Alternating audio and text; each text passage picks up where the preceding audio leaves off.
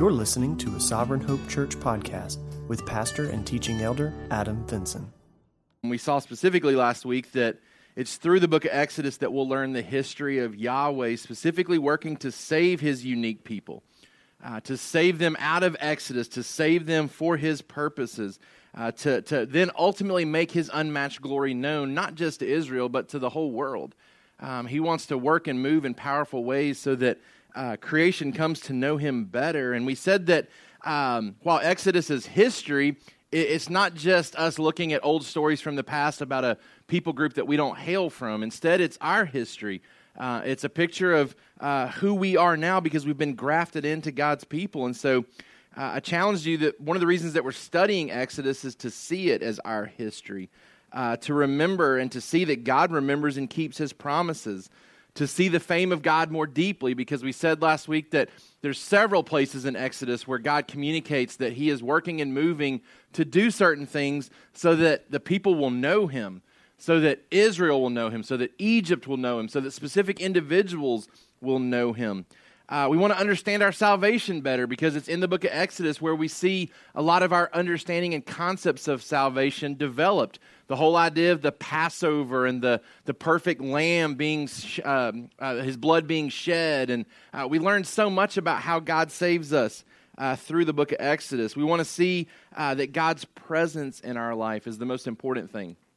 That God actively working and moving for our good is the most important thing that we could ever experience in this world. Uh, Moses talks about not wanting to move ahead and not wanting to go backwards without God's presence being with him. And so they don't want to return to Egypt. They don't even want to go to the promised land unless God goes with them. And I challenged you towards the end of last week's sermon from Psalm eighty-one ten that we want to have our, ourselves completely wide open to the content of this book, that we want to be filled with the content of this book so that we can remember ultimately that our God is better than all other gods. Um, and so that's kind of the, the springboard for where we're going in the coming weeks uh, with our study in the book of Exodus. We turn our attention to Exodus chapter one today, um, and we're going to cover the entire chapter, and I want to read it to you so that we can see the context of what's happening here at the beginning of this book. It says in chapter one, verse one, "These are the names of the sons of Israel who came to Egypt with Jacob, each with his household, Reuben, Simeon, Levi, and Judah, Issachar, Zebulun, and Benjamin, Dan and Naphtali, Gad and Asher. All the descendants of Jacob were seventy persons. Joseph was already in Egypt. Then Joseph died, and all his brothers and all that generation. But the people of Israel were fruitful and increased greatly. They multiplied and grew exceedingly strong, so that the land was filled with them. Now there arose a new king over Egypt who did not know Joseph. And he said to his people, 'Behold, the people of Israel are too many and too mighty for us. Come, let us deal shrewdly with them, lest they multiply. And if war breaks out, they join our enemies and fight against us and escape from the land.' Therefore they set taskmasters over them to afflict them with heavy burdens. They built for Pharaoh store cities, Pithom and Ramesses. But the more they were oppressed, the more they multiplied, and the more they spread abroad. And the Egyptians were in dread of the people of Israel. So they ruthlessly made the people of Israel work as slaves and made their lives bitter with hard service in mortar and brick and in all kinds of work in the field. In all their work, they ruthlessly made them work as slaves. Then the king of Egypt said to the Hebrew midwives, one of whom was named Shiphrah and the other Puah, when they serve as, when you serve as a midwife to the Hebrew women and see them on the birth stool, if it is a son, you shall kill him. But if it is a daughter, she shall live. But the midwives feared God and did not do as the king of Egypt commanded them, but let the male children live.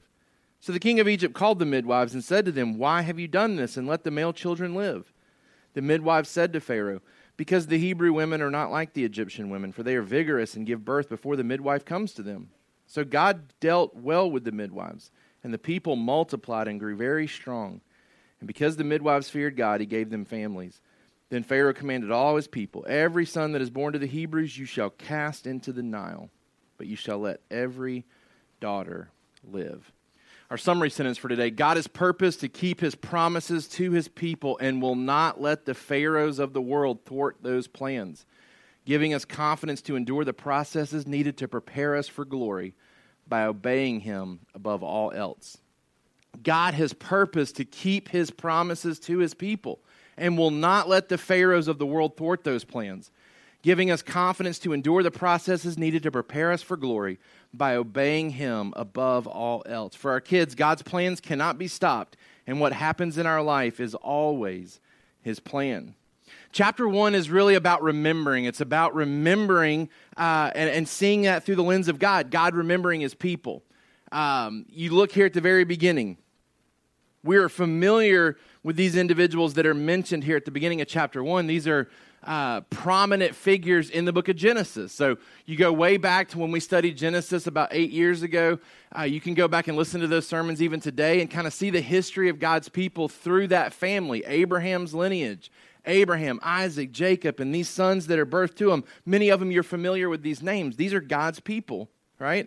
Um, but God remembers his people beyond just this generation. And so as these people start to die off, these individuals are dying off, Um, the people of Israel still remain fruitful, and they increased greatly. They multiplied and grew exceedingly strong. God remembers his promises even as these generations start to die off.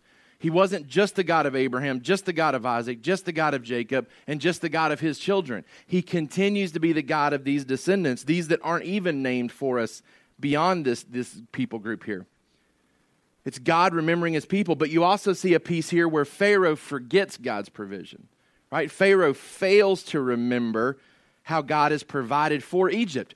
The only reason Egypt is even in existence right now, the only reason Egypt even has the power to enslave the Israelites is because God provided for them during the famine through Joseph. Had God not brought Joseph to Egypt, had God not allowed Joseph to come to prominence and power in Egypt, then the Egyptians would not have been spared through the famine. They would have starved to death. And yet God blessed them through Joseph. They became a great nation, a wealthy nation, because they had all the food and people had to come to them to get it, right? And so Pharaoh forgets all of that. He forgets not just Joseph, but he forgets God's provision through Joseph. As long as the memory of Joseph's provision remains, the Hebrew people retreated well. But what we see here from the passage is that when that memory fades, so does the Egyptian hospitality. No longer are they willing to care for the, uh, for the for the Israelites as they had done when Joseph was alive and when his memory lingered. Now, the question that I think we're going to ask today, and the question that we're going to ask of ourselves, how did Israel remember during this time? I want us to think about that. How did Israel remember during this time? We, we see that God remembered his people. We see that the Egyptians forgot God and his provision. But what's going on in the heads of Israel? What's going on in the heads of Israel during this four hundred time, four hundred year time period when they're serving as slaves to the Egyptians? How do we think they should have used those four hundred years to sustain them? What should they have been thinking about? What should they have been processing through during those four hundred years? Did they remember the promises that God made in Genesis about those four hundred years? Did they remember that God promised that growth was going to come to them? Did they remember that God was going to bring them out of Exodus and bring them to a land that was promised? Maybe we can see their commitment to multiplying, even in the midst of the oppression, as an act of faith that God's provision of offspring would lead to a nation. Maybe we see, as Pharaoh tries to stop them from growing, there's a commitment from the Israelites. There's a commitment to keep growing, to keep making babies, even in the midst of opposition. Even as they're exhausted from working all day and being slaves and beaten and harmed, even as there's death threats being made towards their children, the children of Israel keep having babies.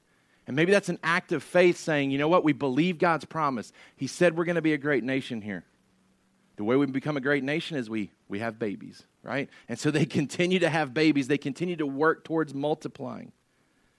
How should we live in a similar predicament? We live today in a world that continues to forget the importance of Christian values. Now, I don't think anybody believes that the Egyptian nation became God followers when Joseph showed up and God provided for them and spared them through the famine. But I do think we can probably at least think that they were sympathetic towards the God followers. They were sympathetic towards the Israelites. Hey, your God is providing for us right now, and so he maybe becomes one of many gods that we worship. Maybe they don't give their full devotion to him, but there would at least been a sympathetic feeling towards them. much like the beginning of our nation, where we had people who followed God and then maybe others who didn't, but there was at least a sympathetic feel towards those who did follow God, who did submit their lives to Christ. And our nation was founded on Christian values. Even if everybody wasn't Christian, even if everybody in our initial government didn't follow God, there was still a sympathy towards those values. We live in a world today that continues to forget the importance of those values. And opposition continues to rise towards the existence of God's people. What will we remember during this time? What will we choose, or how will we choose to live? Now, what's so important during the book of Exodus is that there was a need for the children of Israel to stay distinct and separate from Egypt. Right? God had promised to make a great nation, not out of Egypt, but out of Abraham's descendants. We need to be able to clearly see who those descendants are. Who are the, the lineage of Abraham? Who is the people of Israel? They have to stay distinct and different. The same is true for us today. God wants to grow his church. We have to remain distinct and different from this world. Will we remain separate from this world by longing for more than this world? Will we keep multiplying?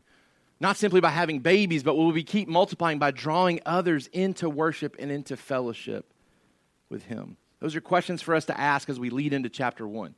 How are we living in this time period where we wait for Jesus to fulfill his promises? How did Israel live? How are we living? Will we stay distinctly different from the world around us? I titled today's sermon, Living Optimistically in the Face of Hostility, because chapter one, I think, gives us principles to see how do we live faithfully? How do we live optimistically? How do we live with hope even as opposition rises? Like the, the chapter one really started, starts to steadily decline in the experience that Israel is having in Egypt. When they show up in Genesis, I mean, they get the red carpet. Right? Pharaoh and his people are like, hey, Joseph, bring your family down. We're gonna, we're gonna give them the royal treatment. We're gonna give them a special place to live, and we're gonna take care of them and provide for them. By the end of chapter one, I mean, they're being beaten into submission, and they're and they're in verge of distinct, uh, of extinction if these wills of Pharaoh are carried out about killing the children. How do we live optimistically in a similar day and age where the church is being squashed and Christian values are being removed and Um, we're under oppression for following Jesus? How will we find optimism to live with hope? Number one, we want to find hope in God remembering his promises. We want to find hope in God remembering his promises. The truth that we want to see here is that as time passes, we must remember God remains the same and his promises remain intact. As time passes, we must remember that God remains the same and his promises remain intact. In the book of Genesis, God's people were being threatened by famine. Are they going to have enough food to eat to survive? In the book of Exodus, their existence is being threatened by oppression. Will they, will they abandon the hopes and promises of God in light of the oppression and the slavery that they're having to endure? Genesis fifteen fourteen. We've referenced this several times already in our study. I want to go to it again because I think the truths there are so important for us understanding the book of Exodus. Genesis chapter fifteen, verse fourteen, when God is making promises to Abram about what is to come, the, the people that he's going to give him, the land that he's going to give him. Then the Lord said to Abram, know for certain that your offspring will be sojourners in a land that is not theirs, and will be servants there, and they will be afflicted for four hundred years. But I will bring judgment on the nation that they serve, and afterward they shall come out with great possessions. What this passage tells us is the context for how Israel was supposed to be living and functioning during those four hundred years. The perspective needed to be that everything happening is exactly as God planned for it. Everything that's happening here. So as we see Genesis, or as we see Exodus one un- unfolding, if we don't have Genesis fifteen, we would read this and say, this is terrible. This is unexpected. Where is God in this? Why is God not working and moving? Why is God not sparing his people? Why is God allowing this to happen? But because we have Genesis fifteen, we can read Exodus chapter one and say, oh, this is exactly what God said was going to happen. This is God remembering his promises, keeping his promises, fulfilling his plan. Everything is happening as God planned, and everything's going to come out right. everything's going to come out right. Because if I'm an Israelite during this time, right, I'm a Hebrew, I'm a, I'm a Jewish individual, Jewish man, and I'm enduring this time period. Maybe I'm in year two hundred, maybe I'm in year three hundred, and I get up every day and I'm beaten as a slave. I'm working and building projects and buildings and houses and storehouses. I'm building this for Pharaoh. And none of this means anything to me. None of this matters to me because none of this is promised to me. I could easily get depressed and discouraged and say, where is God? Where is God? Where is God? But if the oral traditions of Genesis fifteen were passed down as they would have been, I'm also reminded of the fact that God promised that this is how it would be. But God also promised it wouldn't always be this way, that I'm coming out of this, that I'm going to be saved from this. The divine command to come to Egypt. Remember, we said that God told Jacob, definitely take your people to Egypt. Take your family there. The divine command to come to Egypt, along with the divine promise that they would leave, was meant to sustain them during their oppression as they waited for this divine intervention. Let me say it again. The divine command to come to Egypt, along with the divine promise that they would leave, was meant to sustain them during their oppression as they waited for his divine intervention. It's the same promise that's given by Jesus to us as his disciples today. Think about our study in John and the things that he promised his disciples before he left them. He said, there's going to be a delay in my return. You're going to have to wait for me to come back. And you're going to suffer at times while you wait. I think he would give us the same message that the Israelites needed during those four hundred years. All is right and all will be well. All is right and all will be well. I mean, look around. We see challenges. We see difficulties. We see trials. We don't need to wonder and say, where is God in this? We look back to the Gospel of John and we say, oh, this is exactly what God promised was going to happen. That he wasn't going to be here for a while physically. We weren't going to see Jesus with us physically for a while. We were going to suffer and oppression was going to mount and, and we were going to be threatened and, and, and experience trials and difficulties. And then he's going to come back and he's going to fix it all and he's going to end it all. All is right and all will be well. For the believer, as I navigate each day, I need to remember it is all right, it is all planned, and all will be well.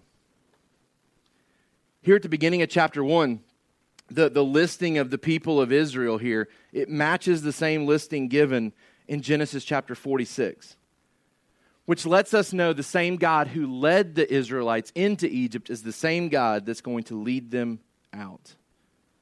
And the Hebrews came into the land believing the promises that God made in Genesis. We see in Hebrews eleven, chapter twenty-two, Joseph is mentioned. Remember, he's the one that went to Egypt first. His family comes and joins them, and then he dies in Egypt. And Hebrews eleven, twenty-two tells us, he told his family members, don't leave me here when we leave. He tells them, he says, this isn't our permanent home. I'm dying now, but there's coming a day when we are going to leave and go back to the promised land. God's going to give it to us. He said it's going to be four hundred years because the, the, the sin of the Amorites has to fill up. Like there's a chance for them to repent. If they don't repent, God's given us that land. Take my body with you. Don't leave my bones in Egypt. I want to be laid to rest in the permanent resting spot, the promised land. They came into this, this position believing these things, believing these things. Number one, the promises that God keeps in Exodus had been centuries in the making. They'd been centuries in the making. He had made promises hundreds of years before to Abraham and his people that this is exactly what was going to happen. Centuries in the making, Exodus chapter one is fulfilling those promises. Number two, the acts of God in Egypt have implications for centuries to come. The acts of God in Egypt have implication for centuries to come. We have to remember that in Exodus chapter one, the time that they are spending here, the time they're spending in Egypt, it's completely under God's control. It's completely under God's control. He told them this was going to happen. Now, it doesn't make life in Egypt necessarily easier, but it does make it right. All right? It's not that the, the Israelites would necessarily think about these promises and all of a sudden being a slave that day would become easier on them. Didn't necessarily make the work easier, but it did make it make sense to them. It would have made it right in their minds that God is working and moving and doing something special here. Now let's think and just kind of ask the question for a second. Why Egypt? Why would God put his people in Egypt for this time period? And why would he allow them to suffer? Well, if you think about it, it's the perfect environment for them to grow while under protection without growing comfortable. Let me say that again. It's the perfect environment for seventy people, right? seventy people to become millions of people, to become a great nation. That, that's, that's a challenge because the seventy people are more likely to be absorbed into a other nation around them than to remain distinctly different. And yet God puts them in Egypt. And think about even the ways that he orchestrates the beginning of their history in Egypt. They come into Egypt and, and, and Pharaoh and his people say, hey, why don't y'all go live in Goshen? Why don't y'all live separate from us in a different area, in this great area? Why don't y'all grow up there? You don't have to come live with us. You don't have to come be us. Why don't you stay there where you can kind of maintain your family identity? That's God's sovereign provision. And don't look at it and say, well, Adam, that's great. Like, that's cool that the Israelites didn't become Egyptians, as though it doesn't matter to us. This is our history, remember? God promised Abraham, I'm going to make of you a great nation. I'm going to give you a great land. But he said, I'm going to make you a blessing to all nations. We understand that blessing in the New Testament to be Jesus, right? We read the Old Testament as New Testament believers and find comfort and assurance and hope that every time God spares his people in the Old Testament, he is sparing our salvation. He is making it possible for Jesus to come as the fulfillment of the promise of the Old Testament. If, if we lose Israel, if they die in a famine, or if they become Egyptians, Jesus doesn't come on the scene. God protects his people ultimately to save us in the New Testament. It's a perfect environment. They grow. They're under the protection of this world power, Egypt. Egypt, nobody's going to come threaten Egypt. Nobody's going to come attack Egypt. And so Israel goes from seventy to the millions because nobody comes and messes with them. Nobody comes and tries to attack them. Nobody comes and tries to squash them. They're under the protection of the Egyptians. And yet, as they start to grow, God keeps them from becoming, uh, from wanting to become Egyptian, right? He brings slavery into their life to keep them from being comfortable in a land that is not their own, in a land that he hasn't promised to them. So they're growing, they're protected, they're safe, but they're not going to be comfortable, right? They're going to have trials and difficulties applied to keep their roots loose, to keep their tent pegs light. They're not going to be able to drive deep. They're going to be ready to go. When Moses shows up and says, hey, who wants to go with me? They're like, we do. Like, we don't want to stay here anymore. We're out, right? God keeps them from being comfortable. It's a perfect environment. The same God of Exodus is the same God today. While much has changed about God's people, the God of his people has not. Like, you think about, I think about this, this is just a crazy thought. Like, God isn't any different today than he was hundreds and thousands of years ago when he was working with these people in Egypt. It's the same God. It's not God back in his glory days. It's not God back in the good old days, right? God doesn't have to change and, and, and grow and become better over the years. He's the same God. And the same God who kept promises to the Israelites in Egypt is the same God keeping promises to the church today. We find hope in that. We find hope in our daily life now as we wait for Jesus to come back, as we endure however many years are left until he comes. We keep trusting that his promises will be kept, that things are just as they should be, and that all will be made right. Number two, we find hope in God orchestrating his plans. He's made promises, he's keeping those promises, but he's also orchestrating his plans to ensure those promises are kept. The truth here is that as the enemy works to stifle the plans of God, the enemy actually helps fulfill the plans of God. As the enemy works to stifle the plans of God, the enemy actually helps fulfill the plans of God. See what happens here in Exodus chapter one. The descendants of Jacob, they've come into the land. There's seventy of them. Everybody that we've ever heard of in Genesis dies. But the people of Israel, they're fruitful, they're increasing greatly, they're multiplying, they're growing exceedingly strong. The land is filled with them. Verse eight, now there arose a new king over Egypt who did not know Joseph. And he said to his people, behold, the people of Israel are too many and too mighty for us. Let us deal shrewdly with them, lest they multiply, and if war breaks out, they join our enemies, fight against us, and escape from the land. Pharaoh works against God as the typical enemy. He's the typical enemy. He seeks to keep the nation from growing, and he seeks to keep the nation contained in Egypt. These are his two biggest fears. He's like, I don't want Israel to get so big that we couldn't conquer them if we needed to, and I don't want them to leave. He sees them as useful. He sees them as uh, as easy labor. And so he says, we don't want them to get too big because then that jeopardizes our superpowerness. And he says, we don't want them to leave because then we'll have to do all this work. All right? So he says, we got to, we got to figure this out. We got to do something to contain them. What he rolls out is the opposite of what Babylon does. Now think about in the future when Israel's already a great nation and they go into Babylonian captivity. The Babylonians go about this a whole different way. Egypt has kept Israel very separate, very different, right? They're their own entity, and we're going to beat them and enslave them and, and treat them differently. The Babylonians say, hey, come in and be us. Right? We're going to change your name. We're going to make you forget all about your family history. We're going to make you forget all about your God and all about your culture and all about your traditions. You are now one of us.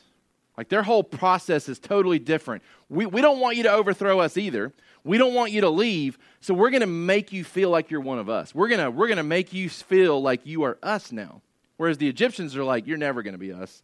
Right? You live over there, you stay different from us. We're going to treat you so differently. We're going to create a caste system where we're in charge and you're the slaves. Pharaoh works against God and his plans here.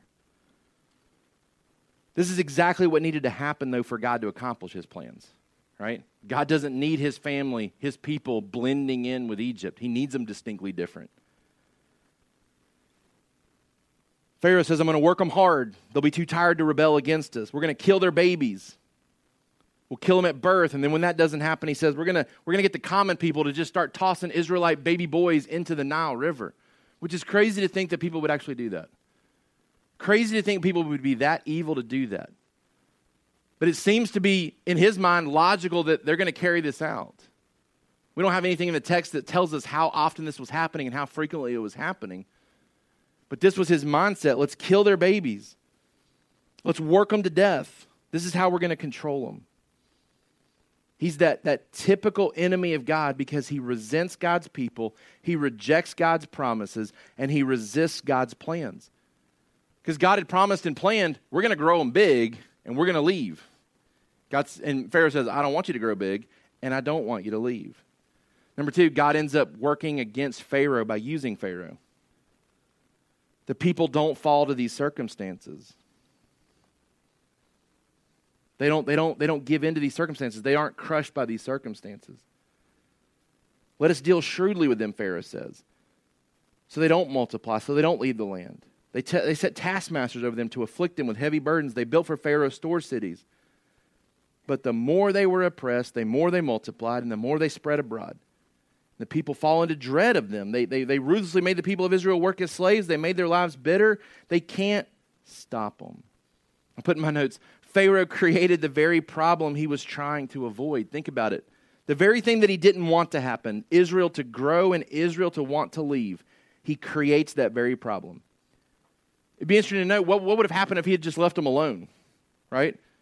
Maybe their desires would have, would have fallen in line with his. But because he beats them and makes life hard on them, they're ready to leave when Moses shows up. He made them multiply, he made them long to leave, and he made them open to an escape plan when it was offered. The very things that he tries to stop, God says, I'm going to use you to make those things happen. It's how God works. He, he always keeps his promises. He always orchestrates his plans. He'll even use his enemies to accomplish those plans. We find hope in God orchestrating his plans. The enemy tries to stifle them. God accomplishes them. Number three, we find hope in God preserving his people. We find hope in God preserving his people.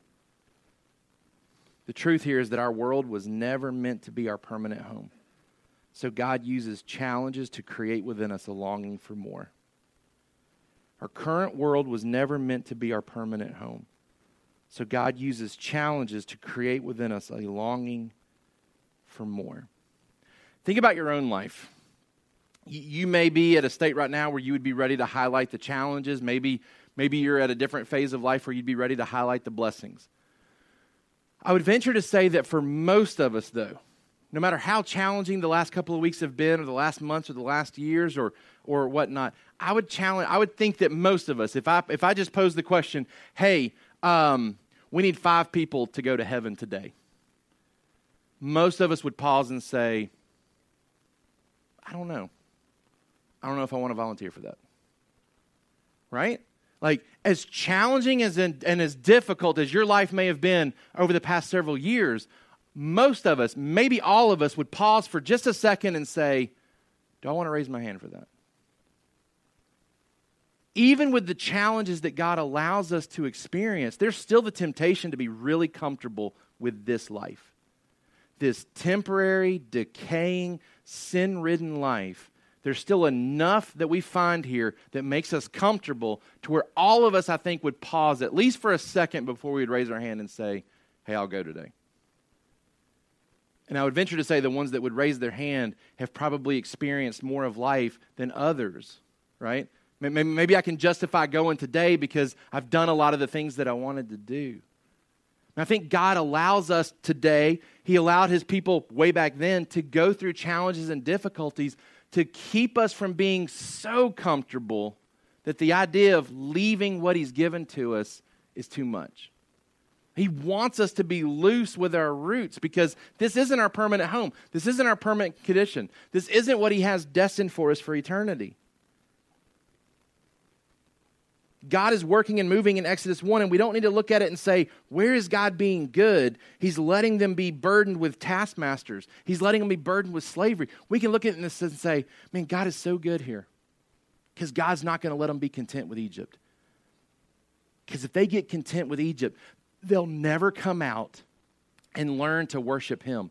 They'll fall into the worship of these other gods, these gods that can't satisfy, these gods that can't provide, these gods that can't make them content. They'll never want to come out and be separated. God's goodness is all through Exodus one because He won't let them be comfortable. He keeps them separate. He keeps His people separate. Think about it. Without slavery, they could have been absorbed. They could have become Egyptian. They would have lost their separate identity. God graciously gives them a social predicament that non-Hebrews would never willfully choose to enter into. It preserves their separateness. Nobody wants to be a Hebrew here.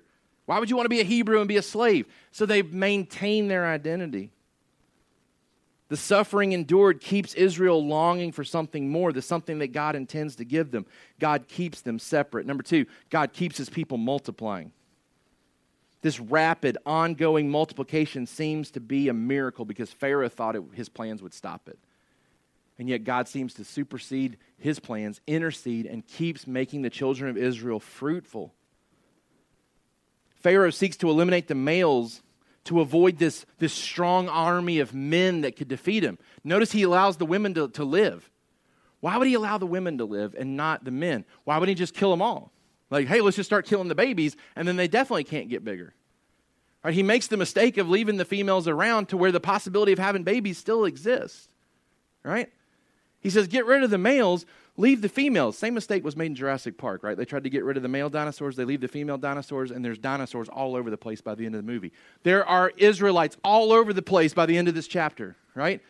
The females are left. Now, why would he leave the females? I think that in Pharaoh's mind, he liked having slaves, but he didn't like having Israelites. And so the concept would be if we remove the male identity, we keep the female ability to make babies, we will just interpose uh, these other individuals into the relationship. We'll bring Egyptians into the relationship. We'll bring other people from other nations into the relationship. We will allow these female Israelites to have babies. They just won't have Israelite babies, right? We'll keep the slave industry going. It just won't be with the Israelites. We'll just make this mixed race, this, this different breed of people that don't exist right now, and we'll still have our slaves, but we won't have this national identity of people saying, we want to leave and be Israel. It was a plan that on paper should have worked. He should have been able to stifle them. He should have been able to kill the males. He should have been able to stop their growth, but he should have been able to keep what he wanted, which was the slaves, and yet God works in between this to keep his plans intact. Pharaoh wants to allow uh, the, the, the males to die, wants to allow the women to, to be kept so that he can support what he wants to do.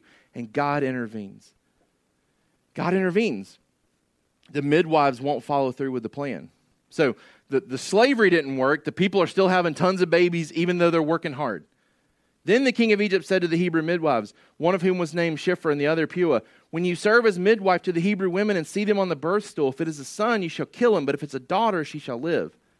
But the midwives feared God, did not do as the king of Egypt commanded them, but let the male children live. So his plan doesn't work. His plan doesn't work. We'll see why here. Number four, find hope in God providing his prize. How do we live today as we wait for Jesus to come back? How are the Israelites supposed to live waiting for that four hundred years to expire and for deliverance to happen? Find hope in God remembering his promises. Find hope in God orchestrating his plans. Find hope in God preserving his people. And then lastly, find hope in God providing his prize. The truth here is that faithfulness in response to opposition will be potentially costly now, but the fruitful reward to come will be forever invaluable. Faithfulness in response to opposition will be potentially costly now, but the fruitful reward to come will be forever invaluable. Number one, obeying God is always the safest thing to do. Now, this is a scary thing for them to do right here. They have been given instructions from Pharaoh to kill the Israelite boys, to kill the Hebrew boys, and they don't do it. They don't do it. The Bible says they feared God more than Pharaoh. It's the same thing that Jesus tells us to do in Matthew ten twenty-eight. He says, don't fear those that can hurt your body. Fear the one who's over your soul. Don't fear man. Don't fear ridicule. Don't fear opposition. Fear the one who is the king of the universe. Right, for our youth, you guys are under such uh, intense pressure and temptation to not separate from the world, but to be in the world and to be of it. I know you are. I know you go to school with people who are drawing you in to be like the world. Maybe even they name the name of Christ, but they try to show you that you can be a Christian and you can live just like the world and it's okay. And there's this great temptation to give into that. This great temptation to, to not go against what your friend group may be saying is the right thing to do. Even though you know what God's word says, your friend group starts to persuade you and to make you think differently. The Bible says we don't fear man, we don't fear the opposition, the ridicule, we don't fear being made fun of, and we fear the one who's over our soul. And these two midwives, they say, you know what, we're not going to follow, we're not going to follow Pharaoh's plan, we fear God more than him. Who were these ladies? There were two women that were probably over the entire uh, midwifery company for the Hebrews, right? Like they're probably the two head ones. Like they're, they're responsible for deviating the plans to everybody else. And God chooses to use these two women to stop the greatest man on the planet at this time, the Pharaoh of Egypt. These two women, these two women that their primary job is to help women have other babies, and they stop the greatest ruler of the earth at that time. They won't carry out his plans. Now, there's disagreements as to whether these women are Egyptian or Hebrew, because they are potentially Egyptian women who are given the task to be the midwives for the Hebrews, but it's also possible that they're Hebrews who have that same role as well. Um, if they're, if they're uh, Hebrews, it, it's hard to reconcile how Pharaoh would expect them to kill their own. Right? It's hard to expect how God, how Pharaoh would expect them to just kill their own. But they're also given Hebrew names here, which lends themselves to being Hebrew. We're not exactly sure who they are. Are they Egyptian? Are they Hebrew? What's most important about them is they've chosen to fear God, whether they are Egyptian or Hebrew. They've heard enough about God over the years that they've given themselves to him and obedience to him. So they enact civil disobedience here in the name of divine obedience. Not much different than what Shadrach, Meshach, and Abednego do in uh, Daniel chapter one through three. Not much different than what the apostles do in Acts four through five, where they say it's better to obey God than man. Better to obey God than man. Now, we don't know if they actually lied here or not. Obviously, the Bible condemns lying and dishonesty, and God is truth. And so it's hard to reconcile potential lies being told here and God signing off on that with approval. They may simply have just pitched what exactly was happening um, in the fact that they were maybe willfully showing up late, right? hey, uh, this this this Hebrew lady's about to have a baby. Great, I'm gonna um, I'm gonna get some coffee. I'm gonna read the paper. Um, keep me updated. I'll get there a little bit later this afternoon. And whoa, wow, it's afternoon. You already had the baby. I guess I, I guess I can't kill it, right? Like, we don't know if this was a intentional delay on their part to where they could really stand before Pharaoh and say, "You're not going to believe this. Hebrew women, I mean, they just pop them out. Like, you don't even get there in time to help them. I mean, it's just crazy. It's way different than the Egyptian women." I don't know if Pharaoh buys it or not, but he's like, you know what? Like, I'm just not going to talk to you ladies anymore, right? He's like, I'm just going to put out an appeal to everybody. If you see a Hebrew lady walking around with a boy, grab her boy and throw it into the Nile River. It's crazy.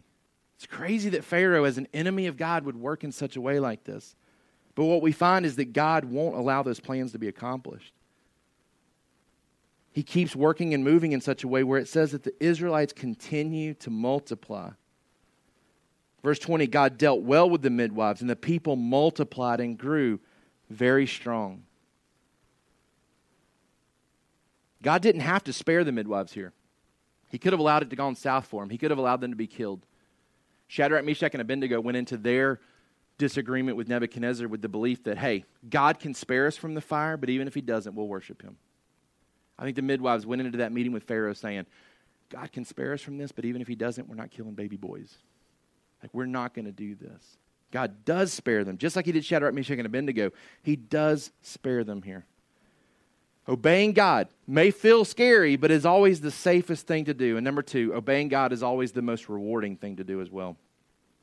It's always the most rewarding thing to do. It's the safest thing and the most rewarding thing. Exodus one twenty says, so God dealt well with them. God turned to these two women and he dealt well with them. Verse twenty-one, because the midwives feared God, he gave them families. Now, some people believe they were the head midwives because they could not have babies themselves, that they had earned this role, they had progressed to this position because they were incapable of having children, and then God opened their wombs and gave them children. I don't know if that's the case or not, um, but what we do know is that he, he multiplied their family themselves, not just Israel. And again, we've talked about this. God works with the big people, Israel, but he's also working with individuals too. God works with the big global church. He works with us as individuals too. He takes these two women and deals well with them. Now, I put in my notes, and we're almost done. How he deals well with us isn't always consistent, but the well treatment is always assured. Let me say that again. This is important because we're saying that in this intermediate time where we're waiting for Jesus to come back, one of the things that keeps us motivated is we find hope that God is going to provide his prize to us. How he deals well with us isn't always consistent, but the well treatment is always assured. God didn't have to give these women their own children.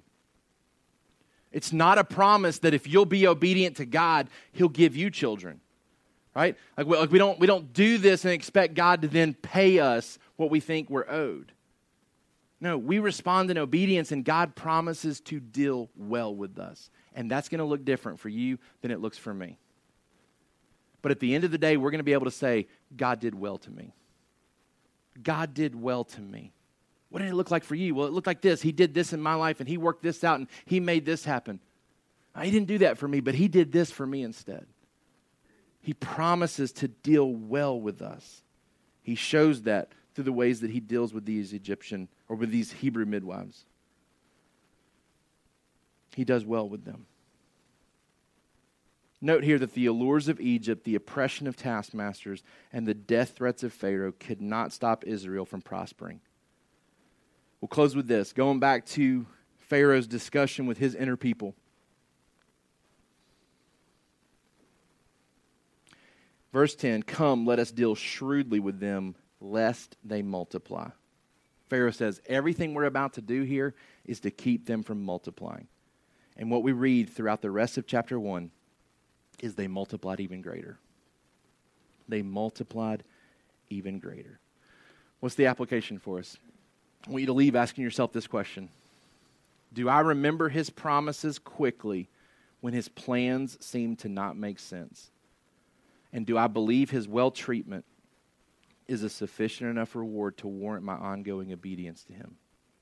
Do I remember his promises quickly when his plans seem to not make sense? And do I believe his well treatment is a sufficient enough reward to warrant my ongoing obedience to him. And you'd hope to think that that Israelite individual comes home at night. He's worked all day. His back is beaten. He's bloodied from the taskmaster. He's tempted to grumble and complain and say, where is my God in this? I picture the conversation happening in the household where he and his wife begin to talk, and there's reminders about, don't forget, don't forget he promised this. He promised it was going to be challenging. He promised it was going to be difficult. But there were even greater promises that that was involved with, that, that he was going to make us into a great nation. And look, like think about how much bigger we are now. We're not seventy anymore. Like we're in the millions now. He also promised this was going to come to an end. We were going to leave. We were going to be with him. It's the same promises that are given to us today. Whatever you may be facing this past week, whatever you're facing this upcoming week, we can know that it's all well and that it's all right. That it's all going to be dealt with appropriately, that Jesus is coming back. We stay obedient to him as we wait. Let's pray together. God, we love you. We thank you and praise you that you have chosen, you have chosen to treat us well. That through salvation, through Jesus, you have made it possible for us to be in right relationship with you. And as we live for you now in obedience, God, we are thankful that we are your children. We are thankful for the assurances and promises that you work all things for our good. Help us to remember that. Help us as we face challenges this week to not grow discouraged and to not doubt your goodness. Lord, help us to see your goodness in the challenge. Help us to be uncomfortable this week with the life that you've given to us. We certainly want to be content, but God, give us an unhe- or give us a healthy uncomfortableness with it. That this is not what we long for. That there's so much more to come. Lord, help us not to be enamored with the things of now to where we lose sight of eternity. God, help us to have roots that are shallow. Help us to look to the heavenly country as Abraham did, the one to come. Even Abraham knew the promised land that was promised wasn't the greatest promised land that was coming. Lord, help us to remember that too. You've blessed us well. You've treated us well.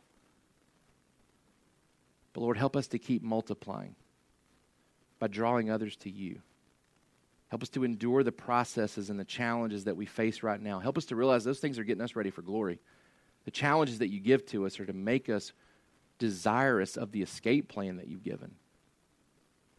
That when you come back, you're taking us with you to a reality and an eternity that we can't even imagine. Lord, help us to long for that today. It's in Jesus' name we pray. Amen.